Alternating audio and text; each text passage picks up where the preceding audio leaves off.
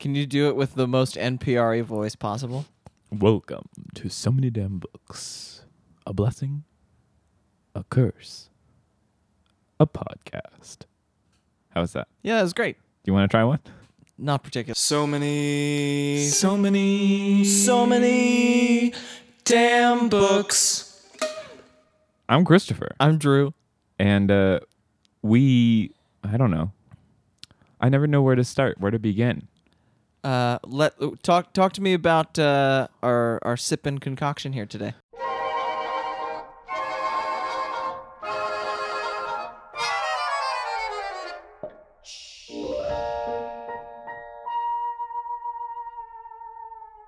Uh, I I got lazy and actually even made you go get the ingredients for it. um, but it's it's it's basically a very simple lemonade with uh where I mashed some blackberries at the bottom, lemonade on top, and some tequila. Lovely. Summer. Yeah, it's it's summertime. Summertime books are the kind I like. Yeah. Summertime girls are the kind I like. I steal your honey like I stole your bite. Well, on that note, uh, that's it for us.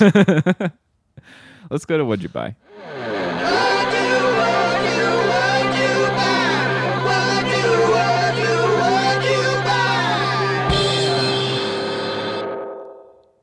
Uh, what what did you buy?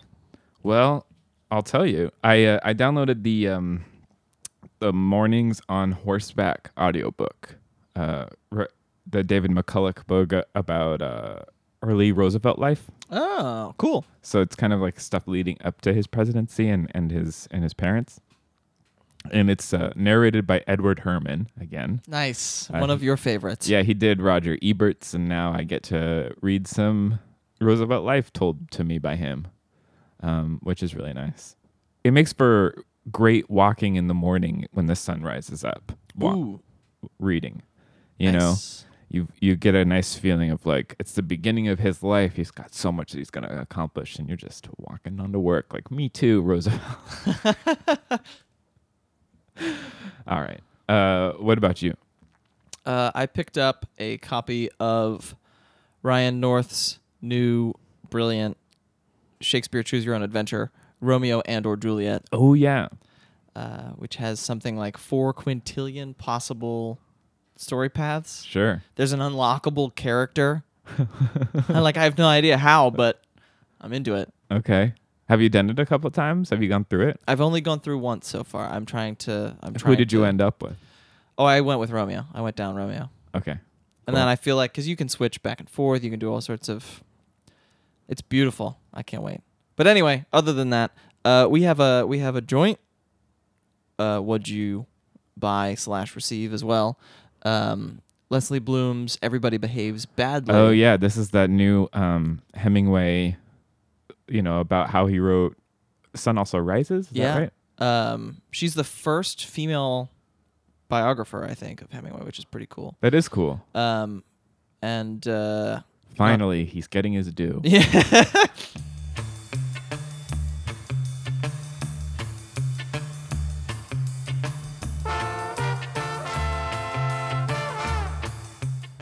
There we go. that's better. All right. Um, So uh, this episode is our long-awaited uh, dive into YA Stargirl. literature and Stargirl. well, yeah. specifically. Well, we we said we were gonna do a Stargirl episode, and then we're like, actually, just kidding. Yeah. Well, it's you for listeners who are not uh, longtime listeners. I don't know why you should go back and listen, but just Yeah. in case, the backstory behind this is that Christopher um, is a huge fan of Stargirl specifically. By Jerry Spinelli. Uh, had long been encouraging me to read it. And since Drew won the uh, tournament of books bet, he got the sellout by Paul Beatty as a winner. Um, I bought him a copy of that book because he asked for me for a book that I, you know, would force into his hands if I could. uh, so we read that. And uh, let's talk about Stargirl first a little bit. Yeah. Um, it's a it's a simplish story about a um, an Arizona right high school, Mm-hmm. and uh, it's about this sophomore that comes into to school that captures this one guy's imagination, and then the whole school's. and she's sort of a she goes by the name Stargirl. Stargirl, Yeah. which is amazing. um, and there, you know, just like it's it's the old stranger comes to town, Mm-hmm. Teaches folks a lesson uh huh, and then and then leaves. just as mysteriously as they arrived. yeah. Um, but it's it's also just a very sweet. It's something more than that, though. I I, I think that so, there's something about Stargirl that I think makes it like a key text. Yeah, I could I can get behind that. Um, and I think the first time that you read it, especially if you're reading it at the right time, like if you if you have an 11 year old in your life, make sure they get a copy of Stargirl, um, because it's it it's a nice distillation of fitting in and what you do to fit in and how like trying to fit in is okay in some ways. Yeah. Um, but also in the ways that's like make sure you understand why you're doing it. Right. There's a it's um there's a lot about identity, both Right. in the sense of your own and then the identity that you present and like being okay with somebody else being themselves even if that runs contrary to how you think they should be. So, and I think that you know, you look at Stargirl and it's the uh if you're wondering like what makes a YA novel specifically YA, Mhm. I think it's partially a teenage character as your main character. Yeah. But also I think most um YA or at least the ones that have captured the public's imagination are the ones that have to do with identity. Um, and so the deep dive into identity is is really what what makes Stargirl stand out as as to me like the paragon of the genre of like the beginning of what what modern YA is. That's interesting because I, to me, and we can talk about this a little bit more once we talk about Bone Gap specifically and what it is. Mhm. Um, but it feels to me like uh, classic YA in a way that modern YA. I don't think modern YA could have happened without books like Stargirl, but it also feels like modern YA has evolved and changed into something. And looking back at a book like Stargirl, which I didn't read much, Jerry Spinell, I didn't read much YA Mhm. uh, in school. I like came up on Boxcar Children and Roald Dahl and everything, but then And then made Jumped the- pretty the leap. swiftly. Yeah. um, you know, I think it, there's a lot to be said. I mean, this is this is came came out in you know 2001, which I believe you know that's before a lot of the the current crop of absolutely. of any of the YA authors. Um, it's an example of all of the new forms that it's going to take. yeah.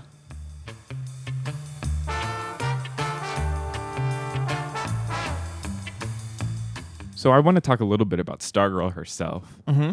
she's um you know in in the hands of a less deft author uh, i believe that she would just come off as your standard manic pixie dream girl Yes. um she's you know she has more than a lot in common with uh natalie portman in garden state in some Mhm. ways uh, of just like be like pulling leo the the main uh, character out of his shell a little bit but it it's also pulls everyone out of their shell in in that stargirl makes everyone realize that they are um giving up some part of their personality to fit in Yeah. and um, she says she just says that she's not willing to give that up and so i think that that makes it that pulls it away from just quirkiness for quirkiness' sake which i believe is what happens in in the future incarnations of a stargirl Yeah. um and then i just think it's so funny that she's predicted a lot of what's happened in you know the hipsterish culture Oh, totally. it's Uh, funny to think about this book as having been written in 2001 and the way that the world has changed in the ensuing 15 years because you're like, oh, wow, lots of kids read Stargirl, huh? Yeah, well, I mean the the ukulele, Yep. um, the sort of interest in very vintage fashions, Mm-hmm. um, and sort of homemaker esque, you know, uh, touches Yeah. of sewing your own clothes, that sorts of thing. And then uh, I- also, I think it's really funny that Jerry Spinelli somehow, with his crystal ball, predicted the rise of food truck culture because it's Stargirl's one dear wish, in sort of the same way that Holden Caulfield wants to wants to grab people from um, falling off the um, out of the rye, Yeah. her thing is she wants to feed hungry people in her In her food truck. in her food truck, her fleet of silver food trucks.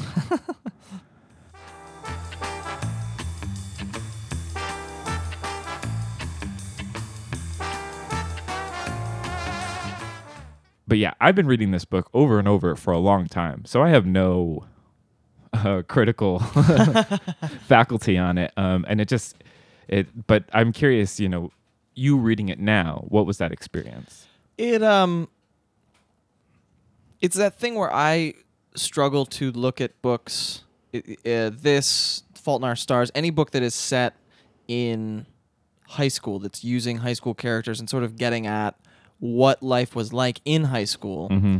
It's, it's, it's the best versions of those books make high school feel like high school. Like reading this, I was warped back to 10 years ago, Yes, my was- senior year of high school and being like, "Oh, yeah." It was very much how I saw, how like very reminiscent of my high school experience.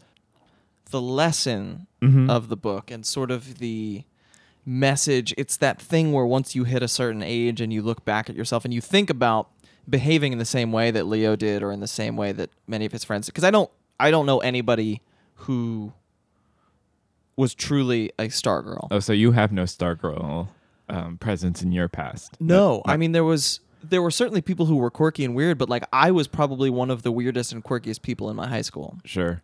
Well, yeah, and I think that when you, I think you're right that it, because that lesson is something you might have probably learned earlier than the book.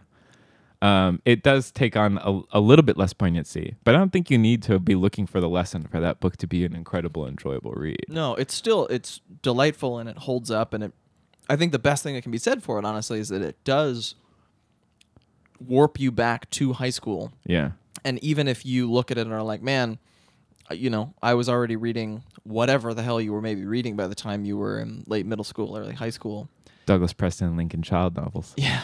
But like you you still feel it. You have that sense in your gut more of just like, "Man, I remember having a locker.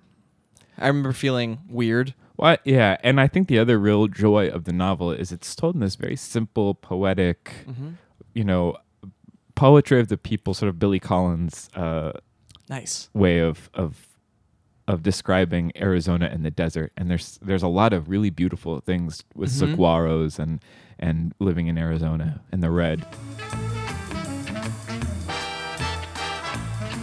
So, like I was saying earlier, I believe that Stargirl is like this blueprint of YA, but I wanted to test it, which is why, you know, I wanted to get you on board with not just reading Stargirl, but now reading the Printz Award winner 15 Mhm. years later, Bone Gap by Laura Ruby.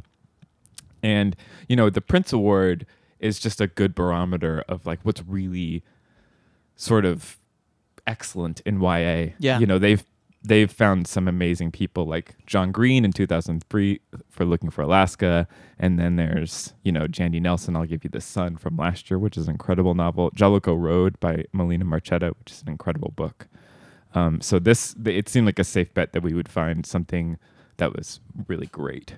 Yeah. And uh, yeah, so let's talk about what Bone Gap's about before we go further. Yeah, it's set in a tiny town in Illinois that actually exists. Yeah. uh, it's a it's a tiny little town. Look it up on Google Maps. It's kind of crazy. Um, yeah, Um, and it's it's a farming town of of corn. Yep. Uh, a a woman, a young woman, like 19, 20 years old, has sort of appeared in the town and sort of caused a bit of a stir. She's Right. Polish. Uh, she's living with these two brothers whose mother. Has abandoned them, even Yep. though she's still alive. That she's just like, I can't deal with y- you guys after your father uh, died. Yeah. Uh, and then this this young woman, Rosa, uh, disappears. She's kidnapped, and one of the brothers sees it. Mhm. Uh, Finn, who I guess is sort of the m- main character. I Yeah, would he's say. the mainish character. Um, it's got the he- longest story. yeah, he witnesses the kidnapping, but sort of can't give an accurate description. Right. Um, and the book falls into these uh, everything on Rosa's side because you get a lot of different um, voices. It's not just Finn's voice. yeah, I actually loved how two other voices pop up Yeah. later in the novel. It's not just Like like, three two, or something. yeah. Yeah. Yeah. Um, Rosa's voice, all of it is this magical realism, fantastic side where she's been kidnapped by some sort of evil force. Yeah. The opening of the first chapter that she narrates reminds me of the back half of Gone Girl. Oh. Actually. Oh, that's interesting. To me, I was thinking uh, Nosferatu, uh, the the oh, Joe, Joe, Hill Yeah. novel about Christmas Town, because the the kidnapper is taking her to these lands that he seems to create, Yeah. And uh, and it's they're trying to find her. It's so interesting because there's this like crazy fantastical thing, but she is really good at what's going on in Finn and his brother Sean's life is very grounded in reality. Um, and they're really dealing with the true emotional fallout of having this person come into their lives, start to rely on her, and then they she disappears. Yeah. It's interesting as we start talking about um, magic and realism because that is something that it has increasingly come into uh, YA. Both magic, magical realism, just a sense of the Right, fantastical. the mainstream YA, it, and it and it w- was. It's not just like I don't know. It's not Harry Potter sort of fantasy where like Right. that's you know what's going on in that world, and the rules are very obvious. Yeah, this is it's much more it reminded me for a while actually of uh Karen Russell's Swamplandia. Yeah, And she makes a different choice. There's a moment sort of as you're building a magical realism world and you can either you can turn into the magic or you can turn into the realism. And Karen Russell turns into the realism in that book, which I I hated that choice. Whereas this book turns into the magic, which I loved. yeah. But the, also, when you look at something like Neil Gaiman's you know, Ocean at the End of the Lane, which is also similarly pitched as YA, Right. um, that turns into the magic and then never makes a right turn back. Yeah. And that's the kind of really beautiful thing about Bone Gap is we go between those right in between from like a beautiful first love story Mm-hmm. to the the horror a horror of what's going on on Rose's side. Yeah. But yeah, I definitely I definitely had an interesting there's that rug pulled out from under you when you find out what's going on with Rosa. Yeah. I think there's something to this book feels in many ways like it is a book for uh, that could be read by adults that happens to feature um, teenage protagonists and have it's it's a little bit a little bit simplified. Like Yeah. it doesn't have the depth of character development that you'd expect from, you know, a 900 page. yeah uh, yes a 900 page novel but those don't even i don't know like it's to me this is one of those things that truly proves that ya is a Mm-hmm. it's a marketing it's like i want to find the audience that would but think this was the coolest Yes. um and i think that what might have hobbled books in the past by getting the ya mark i think it has become like an actual really strong um, sense of of discovery that you can you can put anything there. Yeah, I think the thing that feels different over the course of the last 15 years, I don't think there's any moment where you can really pinpoint it.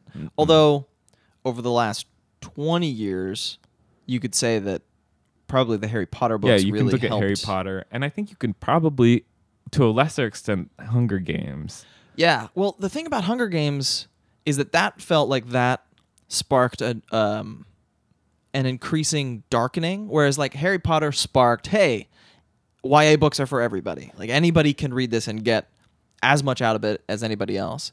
And then Hunger Games feels like it sparked the like the dark, gritty, let's not hide how terrifying the world is. I think you know I this is near and dear to my heart this conversation because my mom uh, works at a high school library and she's constantly having to straddle this line of like when do I recommend which books?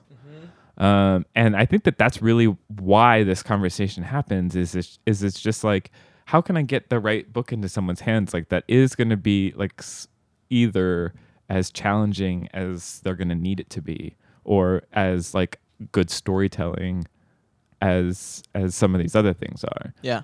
you know where some things are just like action sequences like i feel like maze runner which tried to capitalize i think that there's this way that like the wrong, wrong lessons can be learned but ultimate- Absolutely. ultimately it's just like what stories are you looking for And I wouldn't want to say that Maze Runner isn't also like probably great in whatever way it is. Yeah, but it's it's that thing where um, James Gunn, the director of, among other things, Guardians of the Galaxy, Mm-hmm. Made a comment after the success of Daredevil, and he was like, "Look, people are going to take the wrong lessons. or, Uh, not Daredevil, Deadpool. We're gonna, they're going to take the wrong lessons from these. Like the idea that you can write sort of uh, like weird, goofy, smart one-off." And they're going to try to recreate that instead of coming up with the next cool, interesting one-off. Yes. I think it's kind of like the reaction that we get when we're like, "Oh, it's like Gone Girl." It's like, well, no, Yeah. I found, I read the Gone Girl thing, and Right. now I want, I, I'm not necessarily always looking to read Gone Girl now, and just like I'm not, people aren't always looking to read the Hunger Games, the next Hunger Games, or the next Harry Potter. Right. People want to be transported to this new, completely wonderful, crazy thing. And I think that honestly, when I look at YA, I'm often finding like these are some of the most radically different Mm-hmm. stories out there. Um, especially, especially Bone Gap. I mean, I was Yeah. so I was so drawn in and completely. I read it in a day. You know, Yeah. I had to. I mean, it does it does the marvelous thing of taking, um, taking stories that you think you are familiar with, either from mythology or from history or even just YA that you've previously read Mhm. or your life, and it does this wonderful thing of making it feel magic, like lowercase m magical. Yeah, and and there's also, I mean, part of it is is really just one of the joys of it is this relation to animals. Yeah, that Finn has, and they all have. I mean, in in Finn and Sean's house, there's like I've lost count of how many animals there were. yeah, and there's like the There's uh, Charlie sheep across the and- street who has the who just like has chickens living in his house, and he's like, they don't like the coops. Um, and there, there's a goat that just there's li- the goat literally does nothing except for just appears to bite at his pants sometimes. Yeah. I mean, she has a weird sense of humor that I really like. Yeah.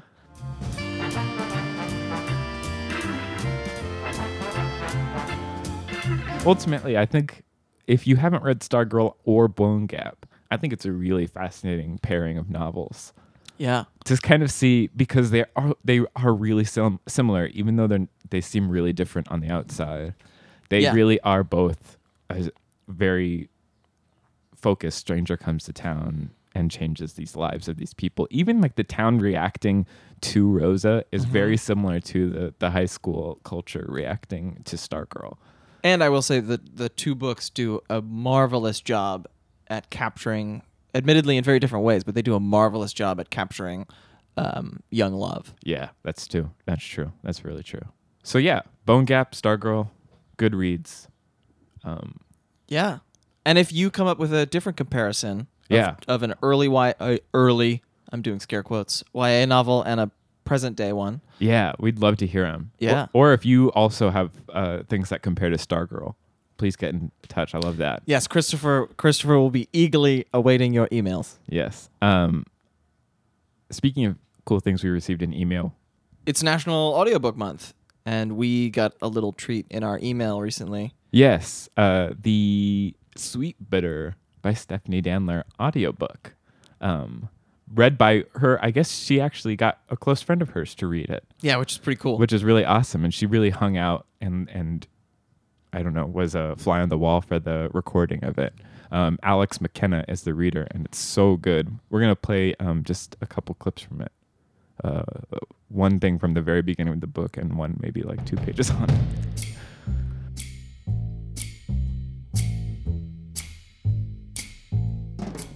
You will develop a palate. A palate is a spot on your tongue where you remember, where you assign words to the textures of taste. Eating becomes a discipline, language obsessed. You will never simply eat food again. I don't know what it is exactly, being a server. It's a job, certainly, but not exclusively. There's a transparency to it. An occupation stripped of the usual ambitions. One doesn't move up or down, one waits.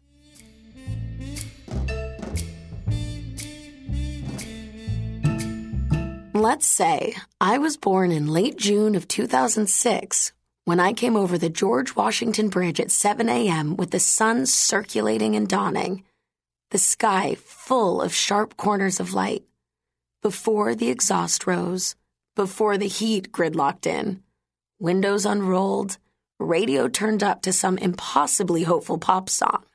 Open, open, open.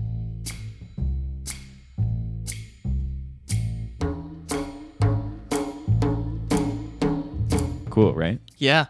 Gosh, sounds great. Her voice is great. It makes me want to listen to the book now as a reread. Mm-hmm. Definitely. Uh, well, do you want to recommend things? Sure. Um, speaking of love, Emma Straub's new book, Modern Lovers, Oh, uh, which has a teenage love story inside of it that also manages to capture the feeling of being like a junior, senior in high school and falling in love while also like with one eye to what's coming down the line for you. But it also, at the same time, is talking about grown up love mm-hmm. and the various complications that ensue when you're approaching 50 as opposed to approaching 20. sure. Um, And it's about moving out of Ditmas Park, right? Or into? uh, no, it's a community within Ditmas Park. Okay. Um, I, I or the do kind community of, of Ditmas Park. I love reading about. I mean, there's nothing in New York I like to read more about them themselves. The best thing about this is that it is like a, a lovely suburban novel, but set in the city, which Yeah. is, I guess, that's Ditmas Park. that is for you. Ditmas Park. Um, that's cool. Um, it's really lovely. It's it's her best book yet. It like it sort of moves her into another echelon of writer. It's really really lovely. That's cool. Uh, how about you? I am gonna recommend. Uh, I'm going back to my old well of Patricia Highsmith. Yeah. uh, I I read The Tremor of Forgery, which is the first novel of hers that I've read um, that didn't have Tom Ripley in it. But what's really funny is it's about a writer um, who is working on a novel of a character who has no moral compass. so, nice. so even though she's not writing about Tom Ripley, she's writing about writing Tom Ripley, which Cool. is funny. Um, and it's about this guy who gets sent. Um, he gets sent ahead of a filming in Tunisia. Um, he gets uh, sent ahead of the film, and he's going to write the film with the director, and then they're going to shoot it. Uh, but then the uh, director kills himself in New York. And so he's just stuck out and, and has all this money that he's sort of was going to spend on uh, on you know the nice life with this director. Yeah. But instead he's, he decides I'm going to stay here and try to finish my novel. Cool. Yeah, and but it's just like it's just dread. The whole book, you're just like something awful is going to happen Yeah. and you're just expecting it. And if there's like so, all these really strange gender politics as well in it. Um, I don't know. I I, I am a, in love with Patricia Highsmith all over again, and I am gonna start, you know, jumping more and more into her books. It's summer. I think she's like my summer girl. yeah, that's a good idea. I like that. She's such a such a horrible person. I'm just like ah yes, Patricia, you and me. Yeah.